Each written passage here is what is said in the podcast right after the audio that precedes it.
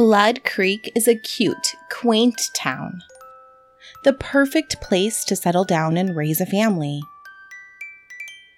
Or so it seems.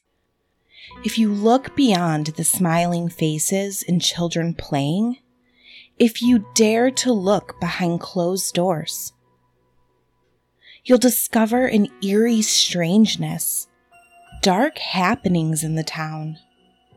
Billy and Nate's mother had gone missing when the boys were 8 and 13. I, I can't believe this was under the couch. Isn't that yours? Yeah, it's mine. I've had this in my closet for years. Don't you remember when my mom gave this to me? She was gonna throw it away and I stopped her because I wanted it. There's jewelry in here.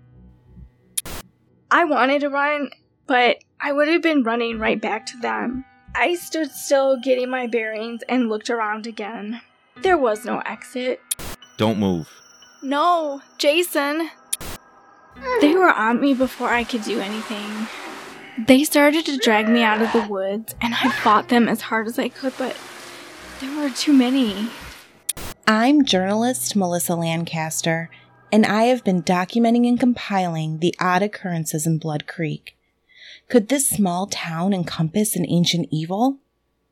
I can't take this to law enforcement. They would never believe me.